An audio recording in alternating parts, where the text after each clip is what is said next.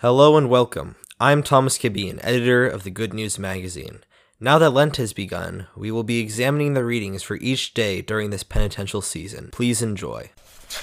Readings for Ash Wednesday. A reading from the book of Joel. Even now, says the Lord, return to me with your whole heart, with fasting and weeping and mourning. Rend your hearts, not your garments, and return to the Lord your God. For gracious and merciful is he, slow to anger, rich in kindness, and relenting in punishment. Perhaps he will again relent and leave behind him a blessing, offerings and libations for the Lord your God. Blow the trumpet in Zion, proclaim a fast, call an assembly, gather the people, notify the congregation, assemble the elders, gather the children and the infants at the breast. Let the bridegroom quit his room, and the bride her chamber. Between the porch and the altar, let the priests, the ministers of the Lord, weep and say, Spare, O Lord, your people, and make not your heritage a reproach with the nations ruling over them. Why should they say among the peoples, Where is your God? Then the Lord was stirred to concern for his land, and took pity on his people.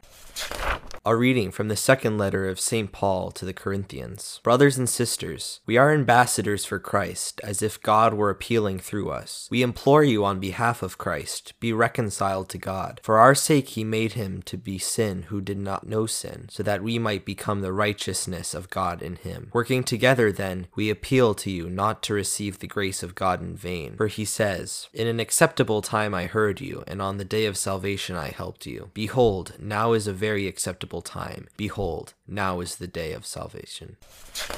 A reading from the Gospel of St. Matthew. Jesus said to his disciples, Take care not to perform righteous deeds in order that people may see them. Otherwise, you will have no recompense from your heavenly Father. When you give alms, do not blow a trumpet before you, as the hypocrites do in the synagogue and in the streets to win the praise of others. Amen, I say to you, they have received their reward. But when you give alms, do not let your left hand know what your right is doing, so that your almsgiving may be secret, and your Father who sees in secret will repay you. When you pray, do not be like the hypocrites who love to stand and pray in the synagogues and on street corners, so that others may see them. Amen, I say to you, they have received their reward. But when you pray, go to your inner room, close the door, and pray to your Father in secret, and your Father who sees in secret will repay you. When you fast, do not look gloomy like the hypocrites. They neglect their appearance, so that they may appear to others to be fasting. Amen, I say to you, they have received their reward. But when you fast, anoint your head and wash your face, so that you may not appear to be fasting, except to your Father who is hidden, and your Father who sees what is hidden will repay you.